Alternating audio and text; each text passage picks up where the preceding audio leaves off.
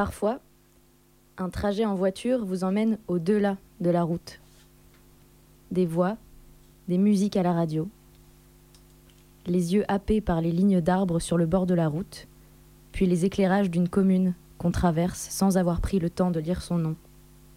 J'avance. Au poste, un chanteur raconte son parcours de bad boy et qu'il faut bien s'assagir quand on devient père.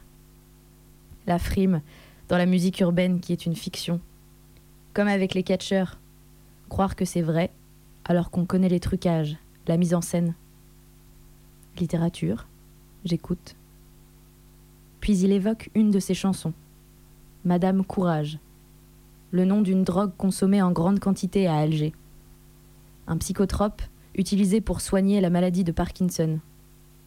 Mélangée à de l'alcool, elle désinhibe. Avec elle, on ose n'importe quoi. C'est la drogue des soldats et de la jeunesse oubliée d'Alger. Madame Courage aura été généreusement distribuée pendant la sale guerre dans les années 90.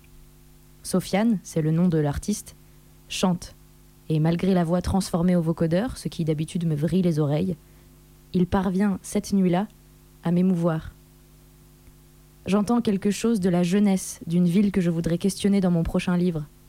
Une ville, un pays qui ne parvient plus à s'inventer un avenir. Je pense au, récent, au récent film de Sofia Jama, Les Bienheureux, qui nous embarque dans la capitale avec des personnages qui sans cesse s'interrogent. Quitter le pays ou rester? Je roule, direction Saint-Nazaire.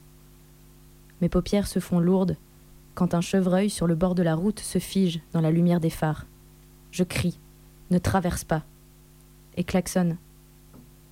L'animal retourne à l'obscurité et Sofiane chante Dans une nuit gelée à faire pleurer l'été, plus rien n'a fêté, feu d'espoir éteint, mes yeux cachent un cimetière, oublié hier, pour enterrer demain, demain.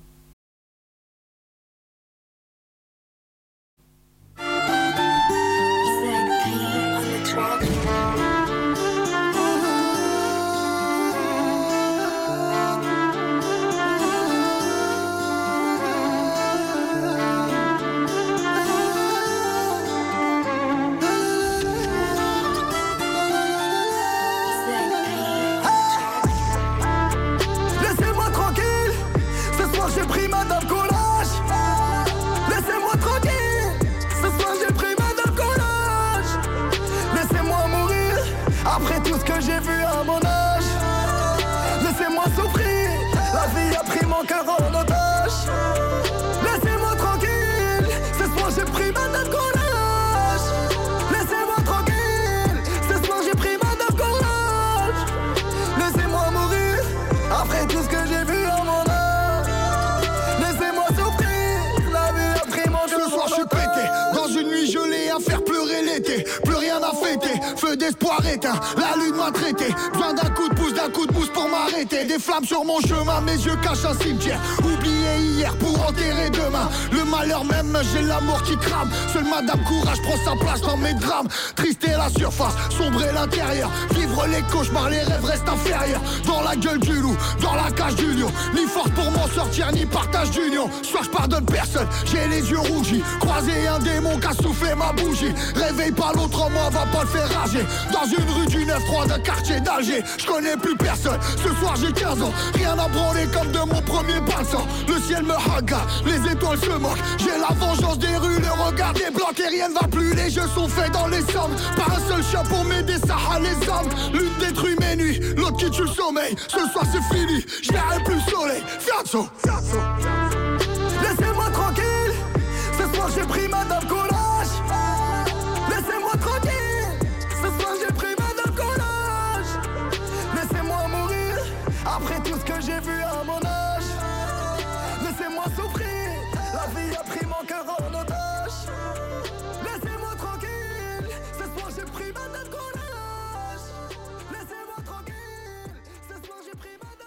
Bonsoir à toutes, à tous. Nous sommes euh, ce soir euh, ensemble pour une heure de littérature avec ce soir Mia, Marion, Maïté, Charlotte et notre invitée du soir, euh, Fabienne Zviatli. Salut. Bonsoir. Alors, tu as déjà fait de la radio, Fabienne, justement, tu nous disais tout à l'heure. Oui, oui, c'est un univers que je connais bien de l'époque des années 80, quand il y a eu la loi sur euh, la libération des, des, ondes. Et euh, donc j'ai fait partie de cette mouvance-là. J'étais encore jeune.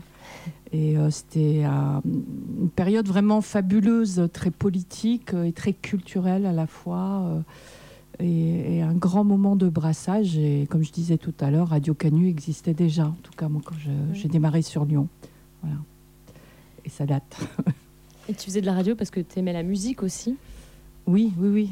Oui, pour moi, c'était euh, la musique, peut-être même euh, essentielle. Euh, j'en écoute toujours. J'ai été un peu perturbée à l'époque quand on est passé à, la musique numérique, à l'accès libre. Je ne savais plus où ça se passait, comment choisir un disque. Est-ce qu'il fallait réécouter ce qui, ce qui existait Ça a été une période affreuse. J'écoutais plus rien. Puis ça, ça y est, maintenant j'ai refait. Ta petite playlist. Oui, voilà. Et du coup, alors moi, le texte qu'on vient d'entendre, je l'ai pris euh, sur Facebook. Oui. Parce qu'on a mis sur Facebook, Fabienne, et que je regarde ce que tu postes. et en fait, tu postes plein de trucs, euh, plein d'écrits, euh, enfin plein de, petits jeux sur Facebook. Et je trouve ça hyper agréable de faire de Facebook un objet de poésie, ce qui mhm. n'est pas le cas de tout le monde. Et, et du coup, quand j'ai vu que tu avais fait ce post en parlant de Sofiane, je me suis dit, mais mon Dieu, c'est un de mes rappeurs préférés. Et, ah. et euh, mêler Fabienne Zviatli et Sofiane, ça me paraissait tellement incroyable de rallier deux, deux passions. du coup, je me suis dit qu'il fallait absolument que, que, je lise ce texte. Et je me suis demandé, euh, est-ce que tu écoutes d'autres rappeurs? Est-ce que tu écoutes du rap? Euh, alors j'écoute j'écoute beaucoup de choses. Des fois j'ai du mal à me souvenir, mais là par exemple en venant, pas forcément que du rap. Hein. Bon, il y a, y a NTM. Pour moi ça c'est voilà c'est la base. C'est la base. Euh, j'ai grandi avec. Euh, j'écoute des choses très très différentes. Euh, là, j'écoutais Summer Rebellion, hein, qui est un groupe anglais. c'est, je peux écouter des choses qui, où il y a de la techno. Il y a, des, j'ai besoin que ce soit. J'aime ou j'aime pas, ça je sais. Je peux écouter même de la variété, ça me dérange pas. mais c'est des univers. je vois mes playlists, comment elles progressent et euh, après, je trouve que c'est difficile, mais c'est presque comme dans la littérature, c'est-à-dire qu'il y, a une énorme production. Mm-hmm. Et c'est pour ça que j'étais perdue, parce que moi, je, viens de la génération où on entendait parler d'un vinyle, on appelait ça un disque avant, tout simplement. Et, et puis, euh, le temps qu'on puisse, qu'il vienne jusqu'en France, et puis le temps qu'on puisse l'acheter, et puis après, on l'écoutait pendant un an, on le partageait. Et euh, je trouve que maintenant, il y, il y, a, de très, très belles productions, mais comment faire un espace collectif aussi. Hein, c'est euh, et euh, même là, moi, je fais comme beaucoup de jeunes, quand j'interviens dans les lycées ou les collèges, je leur demande qu'est-ce que tu écoutes. Ils disent ben, de la musique. Et, et, de se refaire une histoire aussi. Les musiques, elles ne viennent pas comme ça, elles ont des histoires. Il y a des gens, des musiciens. Et euh, ça, oui, je, trouve que c'est un peu. Euh, mais oui, je peux écouter du rap. Euh, c'est pas parce que j'écris que j'écoute que de la musique classique que j'ai forcément un chat chez moi. Mais c'est ça qui, mais c'est ça qui m'a, c'est ça qui m'a fait plaisir, c'est de me dire, bah voilà, on peut. on peut être une écrivaine et, puis enfin écouter du rap quoi enfin ça n'a pas du tout de ah, au contraire je, je, pense même qu'on a il faut un peu. Euh, enfin, je, dirais dans son temps, son époque, ça fait vieillot, mais il faut être ouvert. Faut et dans le rap, euh, pas tous, mais il y a. Je trouve qu'il raconte, le monde. Et, raconte le monde. et pour moi, ça, c'est. Euh, c'est très, très important. Et puis, il y en a qui le font avec talent. Et c'est vrai que là, par exemple, cette chanson-là, j'ai été étonnée qu'elle me plaise parce que effectivement, le vocodeur, c'est quelque chose avec lequel j'ai un peu de mal.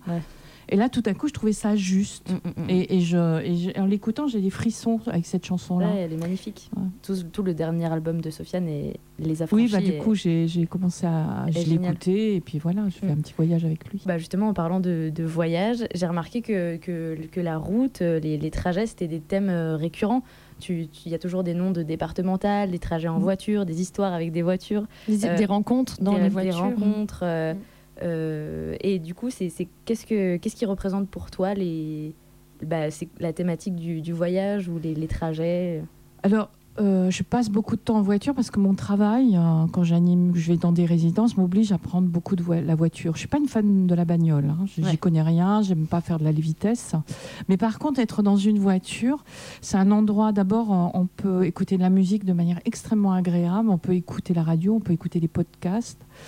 Et puis, euh, je fais juste un truc, c'est une petite manip, mais c'est vrai que des fois, je m'enregistre pendant que je roule. Je prends mon portable et je le mets, et des fois, ça génère des textes. C'est-à-dire que c'est vraiment un endroit. D'ailleurs, j'ai un peu de mal à emmener. J'ai essayé de faire blabla, mais ça me dérange un peu qu'il y ait quelqu'un dans, dans ma bagnole. Alors, je prends des espace, stoppeurs quoi. parce qu'ils sont vraiment en détresse, mais euh, j'ai j'ai du mal à emmener d'autres personnes. J'aime bien être seule dans ma voiture. c'est un espace de l'intime, quoi. Euh, aussi, Complètement. ouais, Je ouais. continue à Mais travailler. Je, je comprends, euh, ouais. et, et effectivement, dès qu'il y a une autre personne, ça, ça me dérange. Donc, je suis pas du tout écolo, je fais pas de partage de bagnole, mais bon. voilà. Mais bon, c'est ton petit moment à toi, quoi. Oui, complètement, complètement. Euh, Fabienne, tu viens d'un champ de patates. Tu le Mhm. dis toi-même dans un très Mhm. beau texte. Je viens d'un champ de patates, celui de mon grand-père polonais. Mais tu viens aussi de mille autres lieux qu'on retrouve dans chacun de tes livres, et c'est par ces lieux qu'on euh, aimerait te présenter ce soir. Mhm. Tu viens d'un matelas gorgé d'eau sur lequel tu sautes depuis le muret en traitant les garçons de bande de mauviettes. Tu viens de ces jeux farouches, du défi, de l'envie de sauter plus haut, plus loin. Tu viens du silence qu'on t'impose pour cacher une réalité parfois crado. Tu viens des mots dérobés, ceux du tiroir du bas de la commode qui sert de bibliothèque, les mots de Zola, les mots de la mine, de la sueur, les mots des grands frères qui sentent la cigarette et le shampoing sec, des mots de flambeur qui se préparent pour le bal. Tu viens des mots de la mère, une femme allemande. Du kommst aus der deutschen Sprache und du liebst die Sprache. Tu aimes le son, le sens, le signifiant. Tu le bois goulûment, directement à la bouteille. Tu viens de l'ivresse. L'ivresse qu'on chope à 13 ans avec un picon bière, puis plus tard avec un whisky au goût de caoutchouc brûlé. L'ivresse des fêtes de famille et celle des bars, des rades, des brasseries, des sorties entre amis. L'ivresse blanche avant et après l'amour. Merveilleuse ivresse qui noie le chagrin et l'ennui. Terrible ivresse qui dévore et obsède. Tu viens de l'obsession, de t'en sortir, d'échapper à l'usine, de quitter en stop la Lorraine avec Corinne, de gagner ta vie, de la gagner en faisant des choses que tu aimes, écrire et faire écrire. Partout. Tu suis les nationales, les autoroutes la nuit, tu explores, visites ces, lieux oubliés, tenus à l'écart, les prisons, les foyers pour vieux, les services de rééducation, de désintox, les unités de vie. Tu dis la vie, tu la racontes tant qu'elle est là, avec ta plume singulière, ta plume Sviatli. Et ce soir, c'est en voix, au micro et en direct que nous allons la découvrir.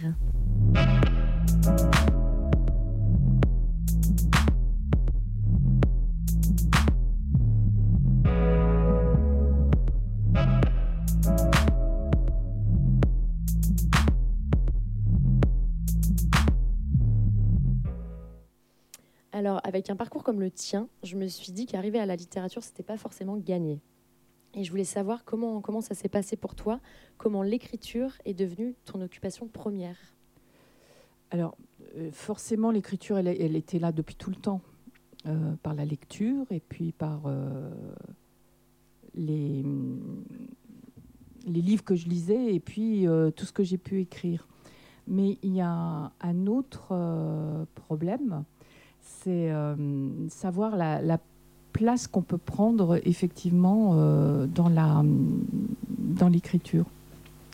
Je crois que je m'interdisais en tout cas de devenir écrivaine, même si je rêvais de ça. Mais tu, tu, tu rêvais de ça euh, tôt? Enfin, je veux dire, euh, Je sais pas, parce qu'on reconstitue le passé en fonction de ce qu'on vit maintenant. Euh, J'étais passionnée de littérature. Oui, j'avais envie d'écrire. J'avais envie de faire du cinéma aussi. Je sais que ça me traversait beaucoup. Il y a plein de choses qui me traversaient. Mais euh, on va dire adolescente, euh, ça a été un peu plus fort. euh. Mais il fallait que je travaille aussi. Donc, c'était pas évident. J'avais des enfants aussi. Mais je, je crois que vraiment ce qui m'a ouvert, c'est quand j'ai rencontré les ateliers d'écriture, non pas parce que j'en ai suivi, j'en ai fait très peu en fait, hein, des- comme participante, mais j'ai Ouais, animé beaucoup des ateliers d'écriture. Mais en tout cas, j'étais entourée de gens qui lisaient et qui me parlaient de la littérature de manière concrète, Ouais, non pas d'une littérature idéalisée, mais de la littérature qui se fait, qui parle du monde. Et je me dis, oui, c'est ça. Et puis je me rendais compte que moi, dans mes textes, bah, je parlais aussi du monde, le mien, d'un univers, et que j'avais que j'avais peut-être un, truc à dire et une manière de le dire. Et, euh, et qui m'est singulière et que je défends encore. Il y a plein de façons d'écrire, hein, en fait. C'est pas tellement de manières d'aborder la littérature. Et je dois beaucoup, beaucoup à François Bon. François Bon, qui est donc un écrivain, qui est euh, euh, créateur de Remue Poinette, où moi j'ai beaucoup écrit, et, qui m'a vraiment ouvert, euh, et qui a publié un de mes premiers textes. Voilà, mais je crois que je me l'interdisais. Pourquoi? Parce que ben, j'étais, j'avais pas fait d'études. Et puis j'étais fille d'ouvrier. Et ça, c'est bon, c'est la grande histoire euh, de, du lieu qui nous est assigné en fonction de la classe sociale dont on vient. C'est rien de nouveau. Et puis il faut toujours se battre contre. Ouais, et puis des limites qu'on se crée nous-mêmes. En oui, fait. oui, on est souvent les, les plus grands censeurs euh, de, mais depuis, euh, je, je, je, continue à aussi creuser, à pas me prendre pour. il y a eu une année comme ça, je me suis prise un peu probablement pour une écrivaine. On m'invitait beaucoup dans les salons, les choses comme ça, où je m'emmerdais, mais vraiment terriblement. Mais je, je croyais que c'était, ça y est, ça y était. Et, et, là, j'ai commencé à désécrire, quoi. Voilà. Et je me suis dit, non, toi, tu viens d'un certain univers, continue à, à l'appréhender avec ce que tu es. Et, euh, et, euh, et, à te débrouiller parce que je me débrouille tout le temps euh, ben, pour gagner ma vie, pour, pour exister malgré tout, parce que c'est pas simple hein, d'exister en tant qu'auteur. Il suffit pas d'avoir un livre publié pour que, ben, que les autres le sachent quoi, et le lisent. Exactement, oui, c'est ça, c'est aussi du bouche à oreille en fait, hein, finalement. On oublie ça, mais euh, moi je trouve beaucoup. Quoi. La mm. littérature, ça passe pour, par, par ça. Bah, mm. D'ailleurs, dans tes oreilles, c'est fait pour ça aussi. Bah Et d'ailleurs, tu dis autrice, auteur, écrivaine, tu, tu utilises quoi plutôt euh, euh, Moi, je, je, féminise au mieux. Voilà, après, j'ai des hésitations. Euh, des fois, auteur, mais une autrice. et je, je, le féminise et ça devient tellement évident pour moi que je, je commence même à être étonnée qu'on me pose la question. Bah, écrivaine, oui. Instituteur, institutrice. Quoi. Enfin, on ne pose pas la question. Euh, et, je crois que je le défends parce que le jour où il y aura une vraie égalité homme-femme, peut-être que ce sera moins important de le signifier. Mais il faut être extrêmement vigilant parce que on peut très vite nous retirer tout ça. Donc euh, voilà, écrivaine plus que jamais et, autrice plus que jamais. Eh bien, ça tombe très bien. On va voir ce qui se passe du côté des hommes. Union sportive, l'avenir. L'entraîneur dit Tu vas te bouger un peu le cul. Il dit On n'est pas au cirque. Puis, il tire sur son pantalon de jogging, se gratte les couilles, passe une main dans ses cheveux et dit Recommence avant que je m'énerve. Je suis un corps maigre, dans un juste corps vert bouteille. Un bandage enserre mon genou droit, mauvaise chute au tournoi interdépartemental de Saint-Dié, disqualifié. Je me redresse, tire sur l'entrejambe du juste corps en évitant de coincer mes poils, J'étire ma nuque, cambre les reins, petite course sur le tapis, bras en avant, jambe droite qui se lève, les mains vont chercher loin devant, roulade, plongée et écrasement facial. Il dit Non, non, non Il dit C'est quoi cette crêpe à la fin? Tu vas me le chercher, ce putain de tapis Il dit Faut te réveiller, ma cocotte, sinon c'est sur les gradins que tu vas finir le championnat. Je me relève, je me redresse, j'allonge ma nuque d'une rotation de la tête. Une mèche échappée de l'élastique vient me manger les yeux. Il s'impatiente. Mes yeux cherchent dans le tapis bleu l'énergie nécessaire au mouvement à venir. Je cambre les reins, étire les bras, petite course, je dois y arriver, je vais y arriver. Le mouvement m'emporte, ne pas me laisser envahir par le plaisir, rester concentré. Le tapis arrive trop vite, pas d'envolée, je suis ramené au sol par mon propre poids. Il dit Si tu continues comme ça, tu finiras chez les majorettes. Puis il remonte la manche de son t-shirt et se gratte l'aisselle, frisottis de poils bruns. Je tire sur l'élastique de mes cheveux, pas trop fort, faudrait pas que ça craque. Je rentre le bout de culotte blanche qui dépasse du juste au corps. Autour de nous, le gémissement des agrès, le caoutchouc des chaussons qui résistent au bois de la poutre, l'élan sec du tremplin. Il dit T'attends le bus ou quoi? Petite course, la vitesse est bonne. Je décolle. Rapide, efficace, grande roulade, les jambes s'écartent et forment une seule ligne droite et mon buste au milieu vient chercher loin devant. Et puis non, ça bloque, ça résiste. Mouvement arrêté. Il dit Putain, merde, dégage, va te reposer puisque t'es fatigué. Il dit Tu fais chier, hein Vraiment chier. Je rejoins le banc et retire mes chaussons. Tremblement nerveux de ma jambe droite, les muscles qui font relâche. Je ne sais pas quoi penser, je ne sais pas quoi faire.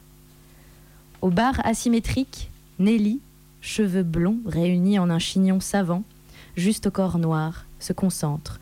Il lui dit Allez, ma puce, tu me fais plaisir, tu me donnes tout, hein Le juste au corps noir s'immobilise devant la grès, puis s'élance avec conviction. Les mains attrapent la première barre, remontent le buste, rapide enroulé, recherche de vitesse. Les mains lâchent tout et attrapent la deuxième barre. Placement des jambes, appui et enchaînement. Les barres queen sous l'accélération. Enroulé du ventre et le saut final, loin devant.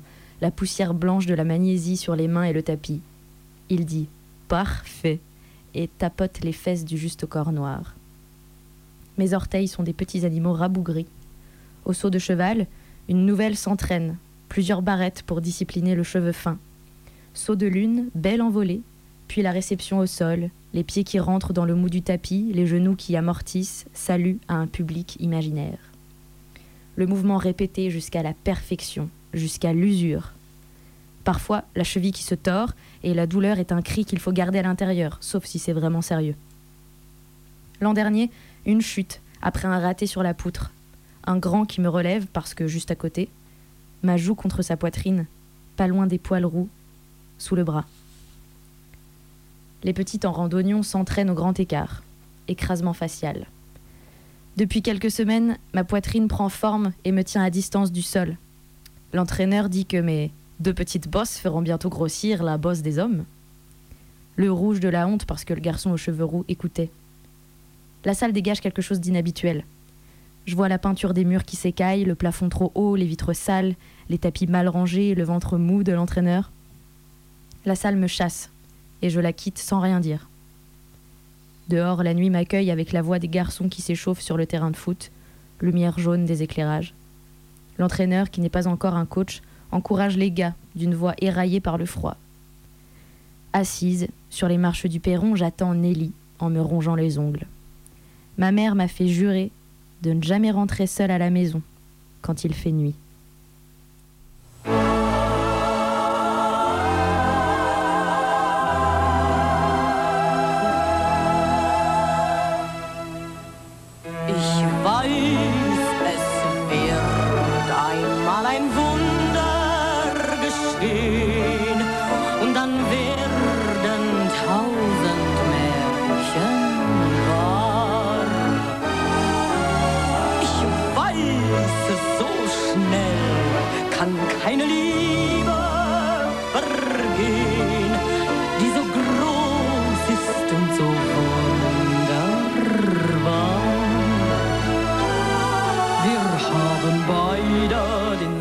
Denselben Stern und dein Schicksal ist auch meins.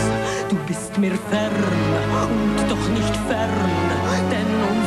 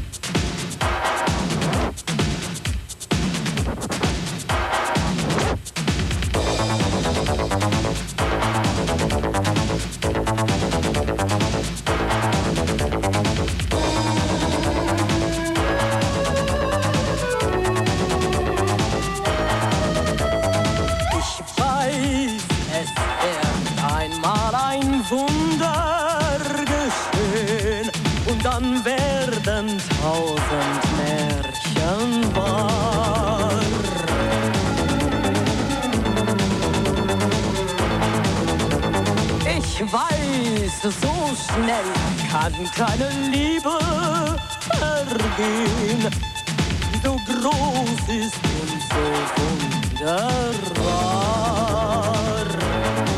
Wir haben beide denselben Stern, dein Schicksal ist doch meins. Du bist mir fern und doch nicht fern, denn unsere Seelen sind da. Vous êtes toujours sur Radio Canu et nous venons d'entendre Nina Hagen, suivie d'une. euh, Non, précédée pardon, d'une lecture de Marion, donc qui lisait un extrait de ton livre, euh, Fabienne, Du côté des hommes, dans lequel tu racontes des épisodes choisis qui éclairent ton rapport au corps et aux hommes notamment. Comment il a été reçu ce bouquin On se demandait. Est-ce qu'il y a par exemple il y avait des retours différents du côté des hommes et du côté des femmes? Alors, je dirais que c'est un livre qui a plus intéressé les hommes que d'habitude. Je ben, je m'y attendais pas parce que je me suis dit, euh, est-ce qu'ils vont prendre Parce que c'est pas universel ce que je raconte, euh, c'est des expériences. Après, je vois bien ce qu'il y a quand même de, de plus universel quand même, mais. Mais euh, oui, oui, j'étais très surprise. C'est plutôt des hommes qui réagissent euh, extrêmement bien, qui, qui se reconnaissent ou qui reconnaissent d'autres hommes, hein, parce que chaque fois qu'on parle d'un homme, on ne parle pas de tous les hommes. Mm. Et euh, non, non, un- D'ailleurs, j'avais eu cette surprise aussi avec un autre de mes livres qui s'appelle La ligne de partage des eaux et qui parle d'avortement, d'un avortement. Et, euh, et de manière assez un peu dure, un peu distanciée, mais et je, je pensais que les hommes le recevraient mal ou diraient encore une histoire de bonne femme. Et, et c'est tout le contraire. À chaque fois que j'ai fait la lecture de ce texte, sont des hommes qui sont venus me voir et qui d'ailleurs, du coup, m'ont m'ont interrogé parce qu'ils me parlaient de leur propre vécu par rapport euh, aux avortements, soit d'une sœur, d'une compagne. Et je me disais, mais c'est vrai, sur l'avortement, on n'a on n'a pas beaucoup la parole des hommes. Mm. Euh, elle est, elle est, je ne sais pas si c'est bien ou pas, hein, mais, mais en tout cas, elle, elle, elle n'existe pas. Peut-être qu'il n'y a pas grand-chose à en dire pour eux parce que ça reste un choix de femme et c'est comme ça. Mais euh, non, non, je, je crois que, je crois que les hommes sentent que dans mes écrits, euh, je ne suis pas, euh, euh, comment dire, hargneuse ou anti-mec. Ou, il ne s'agit pas de ça. Non, au contraire, puis j'aime bien la présence des hommes et je côtoie des hommes et ils font partie de ma vie. Oui, puis tu as quand même une distance, je trouve, qui, qui permet aussi de. Ouais. Enfin, il n'y a pas de jugement, en fait. Même ce, ce personnage-là de l'entraîneur, finalement, en fait, c'est un peu comme un tableau, une scène de film. Un oui, oui. Même si je, je et en, on- là, en ce moment, on en a des échos. Je, je, je sais quand même que ça a été un comportement de pas mal d'entraîneurs. Mm. Hein, ce, ce côté, euh, le corps des petites filles qui nous appartient, euh, on peut les toucher, surtout quand elles sont adolescentes, euh, qu'elles commencent à prendre des formes. Et on le voit bien parce qu'en ce moment, il y a, il y a il y a beaucoup de propos euh, depuis, euh, bah, Mm. depuis dénonce ton port. Bah, maintenant, on dénonce à, même si j'aime pas trop cette expression de dénoncer, mais. Mm, mm. voilà. Et on voit que dans le milieu balance du sport, port. Ouais, balance, balance, ouais. c'est un peu pareil, mais oui. Oui, c'est vrai que la parole se libère un peu aussi. Oui, oui, et on ouais. découvre qu'en tout cas, il y a, il y a un plein d'endroits où il y a des prises de pouvoir sur le corps de l'autre, Ouais, puisqu'il ouais. s'agit de, de ça. Et puis ce que j'aime, ce que j'ai apprécié aussi, c'est euh, l'injonction aussi au corps des Mm. femmes, quoi. Enfin, on- cette petite fille qui a déjà conscience de sa culotte, ce, comment elle s'attache les cheveux. Enfin, je veux dire, à 8 ans, euh, ou non, là, peut-être 13 ans, je sais plus. Dans le- Mm. Mais on Ouais. voit que déjà petite, enfin, en tout cas, elle est en transition vers l'adolescence, elle a déjà une grande conscience de, de son l'image corps et de de l'image qu'elle ce qu'elle va renvoyer, ouais, ouais. mais parce que euh, parce que c'est dit c'est parce que- qu'on lui a dit, parce qu'elle entend. oui. euh, Et moi, moi j'aime beaucoup ce qui se passe en ce moment parce que euh, ça me, ce questionnement sur le genre, euh, qu'est-ce qu'être une femme, qu'est-ce qui, même si j'avais lu Simone de Beauvoir, mais je trouve qu'il m'oblige moi-même à me re-questionner euh, sur mon espace de liberté, sur qu'est-ce que je fais parce qu'on me l'ordonne et qu'est-ce que je fais parce que j'en ai envie. Je trouve que ça fait des super discussions quand je suis avec des adolescents. Et, euh, et- et- et je trouve que ça bouscule plein de choses, au-delà de simple apparence, de savoir si les filles euh, doivent mettre des robes et les garçons euh, euh, aussi ou pas. C'est au-delà de ça. C'est-à-dire que c'est extrêmement la question de, euh, de son libre arbitre. Et, euh, moi, je trouve ça fabuleux. Je- et de ce qui est construit et alors que euh, on pourrait penser que c'est naturel en- entre Mm. guillemets quoi et que justement on- c'est intéressant aussi de voir que tout ce qui est construit Oui. euh, au niveau de la société au niveau euh, de la culture de plein de Mhm. choses quoi Et est-ce que tu pourrais, slash, souhaiterais écrire un, du côté des femmes, par exemple? Bah, les, les femmes font partie de mes livres depuis très longtemps. hein. Moi, j'ai écrit une femme allemande, ça raconte l'histoire d'une femme. Donc, gagner sa vie, c'est une femme. Donc, euh, elles sont déjà là. Donc, je ne pense pas. D'ailleurs, euh, du côté des hommes, ça m'est un peu venu euh, où il y a un lecteur qui m'a dit Mais vous parlez jamais des hommes. euh. Ah, d'accord. Et euh, je me suis dit oui, peut-être. Alors il a commencé à me demander si j'avais pas des problèmes avec mon père et tout ça. Donc j'ai dit bah, ça, ça me, me regarde moi et pas vous. Puis on, on paraissait des hommes, ça va. Oui, voilà. Et puis je trouvais que puis puis que c'était pas. Mais euh, ça a comme quand même ça a fait son chemin comme quoi. Ouais. Et, et je me suis dit mais oui, quelle est la place des hommes dans ma vie? Et je me suis dit tiens, c'est une entrée de bouquin, puis on verra où il m'emmènera. Donc euh, et, et puis la question des hommes, c'était pas juste des amants, hein, c'était euh, toutes sortes d'hommes qui des fois sont des brèves rencontres. Oui, qui marquent. euh, qui euh, marquent. ouais. Mais à chaque fois, j'ai quand même le souci de dire, parce que j'aurais pu faire une liste beaucoup plus longue que ça, mais à chaque fois, euh, comment ça vient aussi parler de la société Qu'est-ce que ça vient dire peut-être de moi ou de ma place? C'est-à-dire que ça a un intérêt, même si je m'appuie beaucoup sur l'autobiographie. Euh, c'est pas juste ma petite histoire que je raconte. Il y a beaucoup de choses que je laisse de côté, mais j'essaye de voir à chaque fois euh, qu'est-ce que ça raconte de l'état du monde, qu'est-ce que ça raconte euh, de notre place, de la société, du langage. euh, je- je- J'essaie, hein, je sais pas si j'y arrive, mais en tout cas. Et donc du coup, j'en laisse plein de côté. Il y a- il y, a plein d'histoires que je raconte pas parce que je me dis, c'est pas beaucoup d'intérêt. Il faut les garder pour un, un oui, prochain oui, des fois.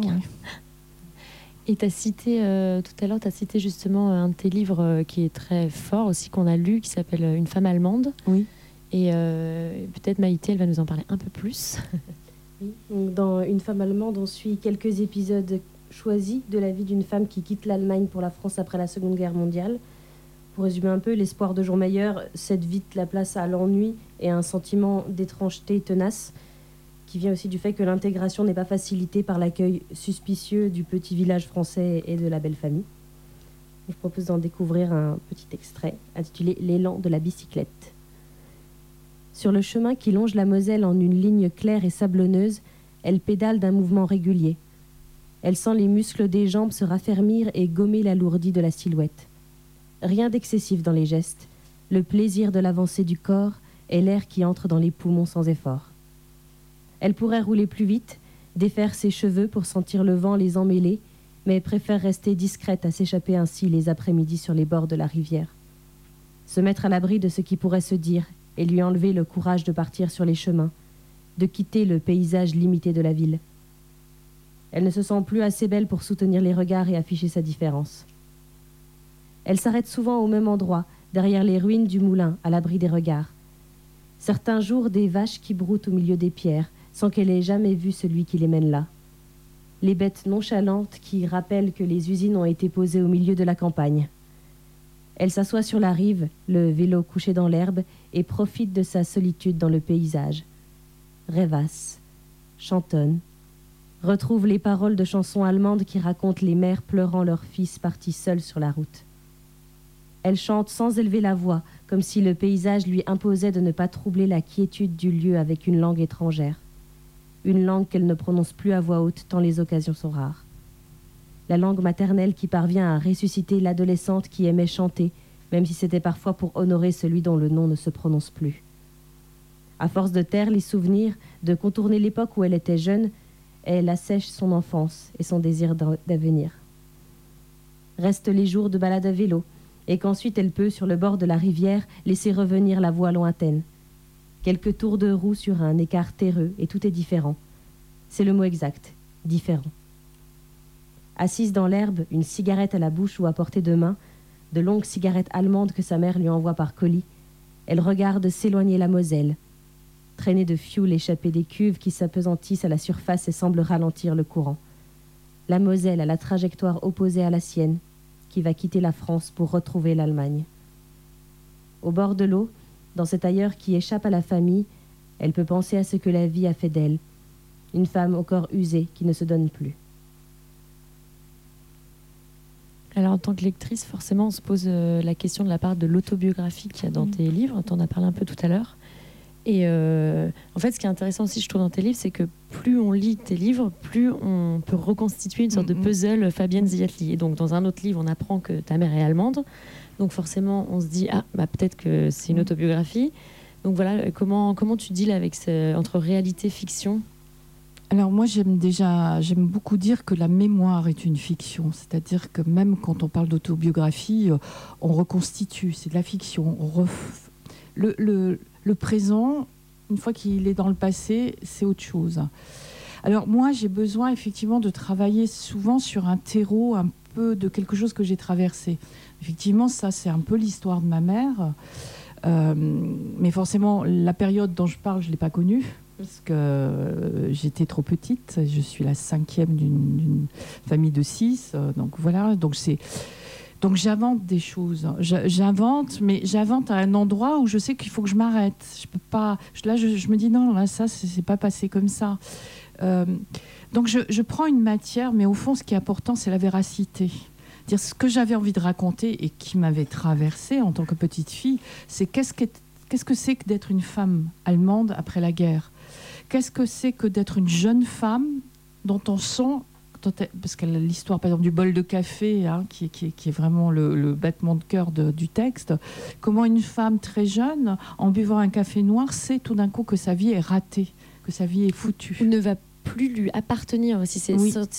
Enfin, on a l'impression qu'elle elle vit, elle est passive de sa vie et c'est terrible comme sentiment. Oui, quoi. parce qu'à l'époque, c'était difficile. Ouais, les ouais. femmes avaient plus d'enfants qu'elles n'en désiraient. euh, Et- En plus, une Allemande, quand même. une hein, Allemande, donc elle a aussi un, le rôle de, un peu de la coupable Voilà. d'une certaine manière aussi. Ah, ouais. Peut-être d'autres femmes auraient réussi à se relever, ce qui n'a pas été son cas.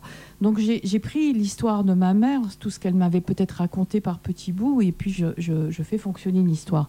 Mais juste pour dire, entre, euh, c'est-à-dire qu'on est là avec de la matière et, on en fait, on essaie de faire un livre. Et par exemple, le livre, je trouvais qu'il était triste. Il était plombant et tout, et je me suis dit, qu'est-ce que je peux faire pour le relever? Et je lui dis, bah, offre-lui un vélo. Et voilà, et, donc c'est la scène. Et, parce que du coup, elle pouvait euh, repartir et puis ren- rencontrer cet étranger, par exemple. Donc l'Algérien, il n'a pas existé. L'Algérien, c'est presque plus moi, mon fantasme d'adolescente sur les Algériens. Voilà, c'est comme ça qu'on fabrique un livre. Euh, alors là, je donne la cuisine, un petit peu le. Oui, les recettes de cuisine. Mais en tout cas, moi, je fonctionne comme ça. C'est-à-dire que je prends quelque chose qui vient vraiment de moi, de mon histoire, et puis je le, je le transforme.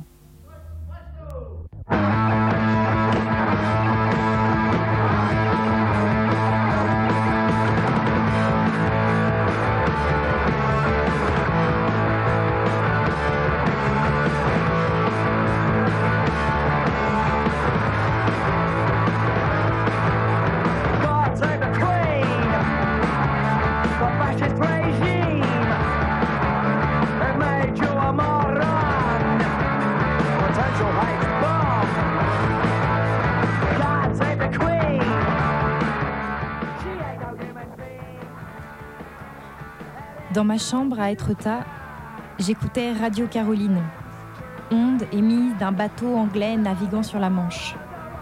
J'écoutais, le ventre noué jusqu'au bord des lèvres. Les Sex Pistols. hurlaient une rage que je ne parvenais pas à dire et je n'aimais pas le romantisme de mes larmes. Je crevais de désir pour un monde qui semblait s'organiser sans moi. Envie d'y participer, envie d'en être, envie de faire. Le monde était vaste et ma chambre étroite. Et c'est à Lyon que j'ose pousser la porte d'une radio, quelques disques sous le bras et l'idée d'une émission. Époque où la radio se fait autant qu'elle s'écoute. On s'invente un avenir avant que le commerce ne récupère tout ou presque. En attendant, radio alternative de gauche, la gauche au pouvoir, le temps des possibles, abolition de la peine de mort. Nos micros et nos disques vinyles sont fatigués, mais la nécessité d'aller de l'avant nous transporte, nous rend audacieux. Pas longtemps, mais tout de même. Mise en onde de nos idées, découverte du micro-trottoir, lecture improvisée sur des morceaux de Miles Davis. on apprend ce que certains savent déjà, mais on l'apprend nous-mêmes. On investit le présent. Notre présent.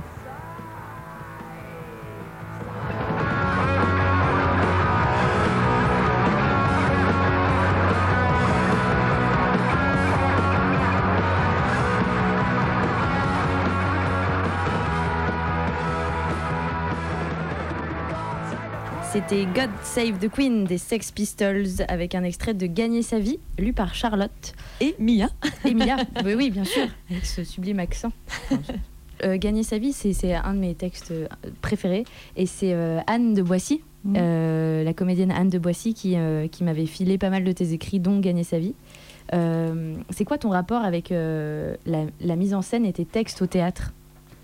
Oui, ça c'est. euh, Alors moi j'aime beaucoup la lecture à voix haute.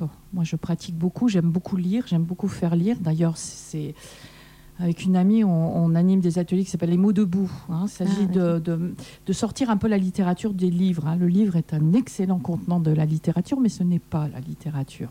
hein. C'est le contenant de ce que la lecture à voix haute est quelque chose pour moi d'important et je pense que mes textes euh, euh, peuvent se lire assez facilement à voix haute.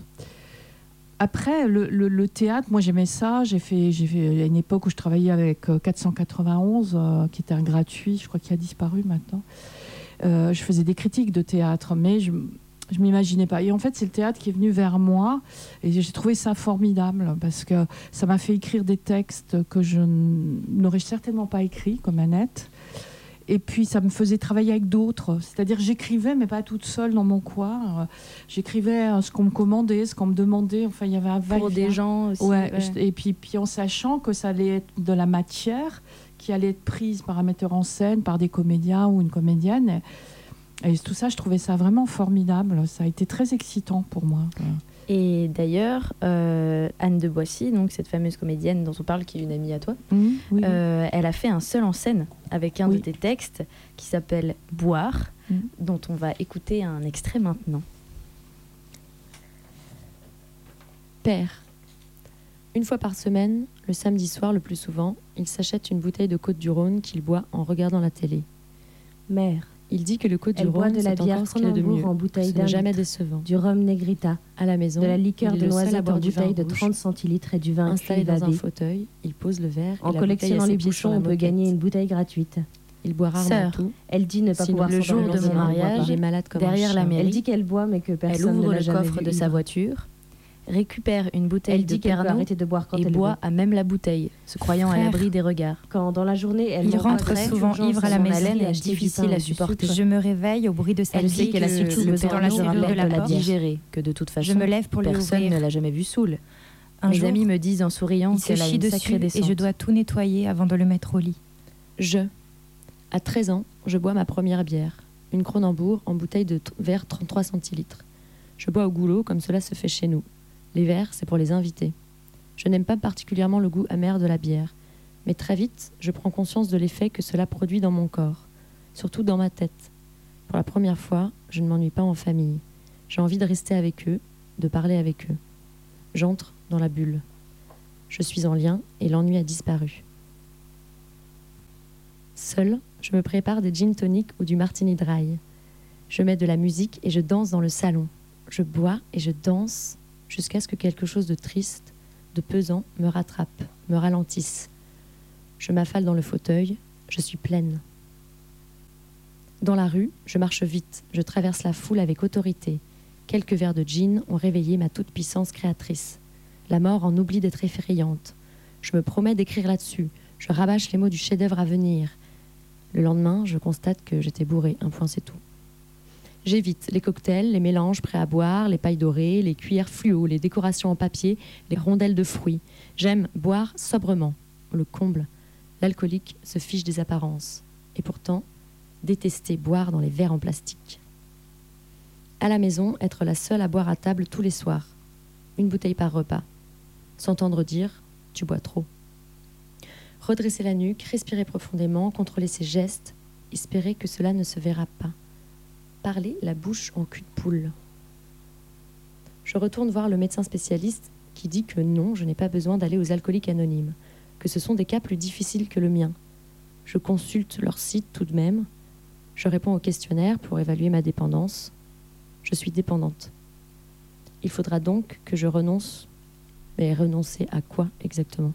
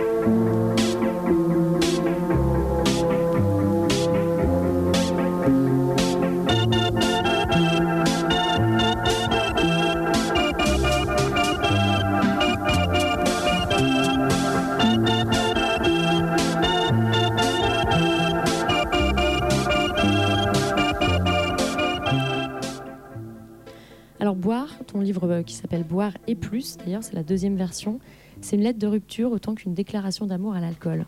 Ce sont les mots d'une personne qui s'assume entièrement, qui assume autant son passé, ses doutes que ses plaisirs, ses faiblesses et ses peurs. Et en fait, moi, c'est ce que j'ai apprécié. Quoi. Je trouve que la lucidité de tes mots, elle fait vraiment la force euh, du livre. Et, et quand j'ai écrit ça, je me suis dit, tiens, c'est marrant de dire lucidité des mots alors que tu parles de l'ivresse. Mhm. Et, et je me suis demandé aussi comment tu avais écrit ce livre. Est-ce que ça t'a pris du temps Euh, Comment ça s'écrit un livre comme ça par qui bon, J'ai lu justement des petits extraits euh, par-ci par-là, mais Mhm. c'est c'est vraiment, euh, comment on peut dire, fragmenté un Mhm. peu. Alors, euh, c'est quand même, parce que je cite peu les autres auteurs que, que, que je lis, et ils sont importants dans ma vie, mais c'est Roland Barthes qui m'a donné envie, à partir d'un travail qu'il faisait, qu'il appelait les anamnèses, c'est-à-dire essayer de se souvenir de quelque chose en gommant tout ce que le temps a rajouté, le jugement, les, les valeurs, c'est-à-dire que ou même euh, regarder quelque chose des années 60, euh, quand on est en 2018, ben, on ne le voit pas de la même manière. Et donc je me suis dit, je vais essayer de retrouver tous les souvenirs liés à l'alcool euh, que j'ai notés dans un petit carnet. C'était une phrase, voilà, des petites phrases. Et puis ça a été publié dans une revue, une revue qui n'existe plus, une petite revue. Et puis il y a un ami à moi qui à l'époque euh, a- avait une maison d'édition qui s'appelait Terre Noire, qui habite à c'est un Lyonnais, hein, Lionel Tran. Tu fais des livres super aussi. Oui, voilà, et, et- et qui m'a dit ça serait bien, mais il faudrait que tu étoffes un peu une phrase, ça suffit pas. Donc j'ai j'ai publié, j'ai étoffé, j'ai agrandi un peu. Et puis grâce à cette euh, édition Terre Noire, euh, Ego Comics, euh, qui est un éditeur de BD au départ, mais qui avait une petite collection autobiographique, a publié le livre. Et puis après, il y a des gens du théâtre qui se l'ont approprié. Donc il y a eu Anne de Boissy avec le NTH 8, euh, il y a eu aussi à l'île de la Réunion. enfin voilà, c'est un texte. Régulièrement, il y a des gens qui ont, ont eu envie de le lire et le dire sur scène. Et puis, euh, il n'y a pas très longtemps, comme euh, j'ai fait le choix donc, de devenir abstinente, parce que j'avais vraiment envie que l'alcool ne soit plus un problème, plus une question dans ma vie. Puis je prends de l'âge, hein, donc les choses se compliquent. J'ai fait le choix donc euh, d'être hospitalisée. Et, j'ai...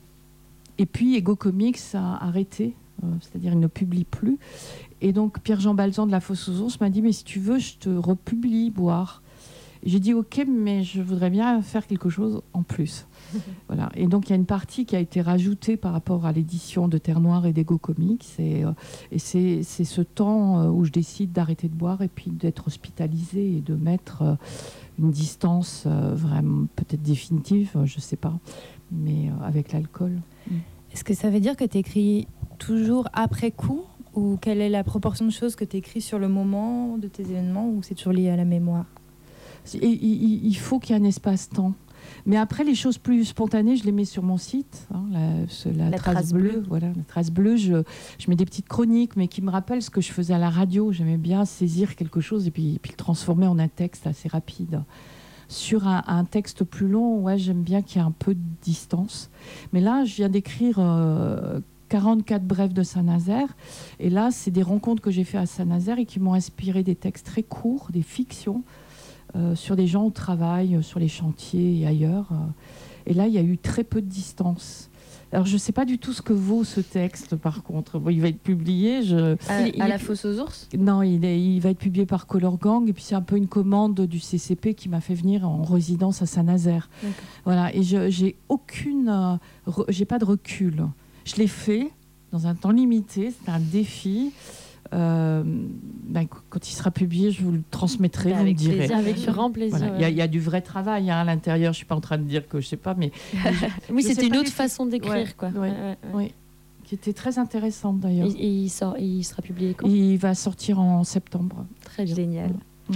Eh ben, on est un peu pressé par le temps, du coup, on va passer directement au quiz des cinq dernières minutes. C'est le quiz Quel quiz?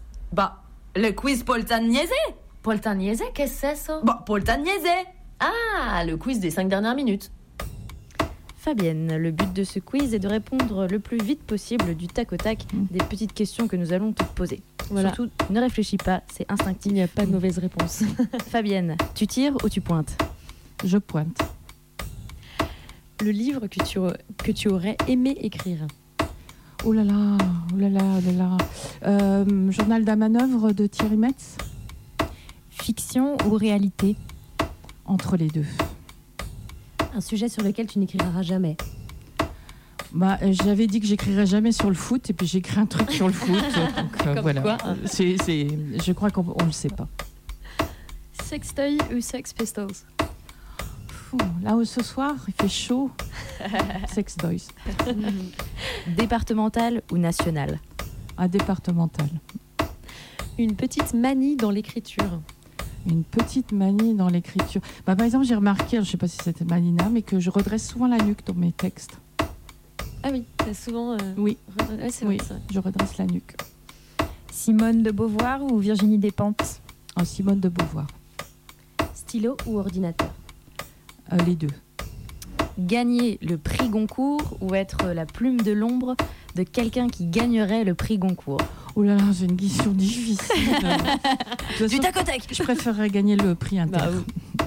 Ah, c'est bien ça. Drame ou comédie Euh, le- les deux aussi. Ouais, vraiment les deux.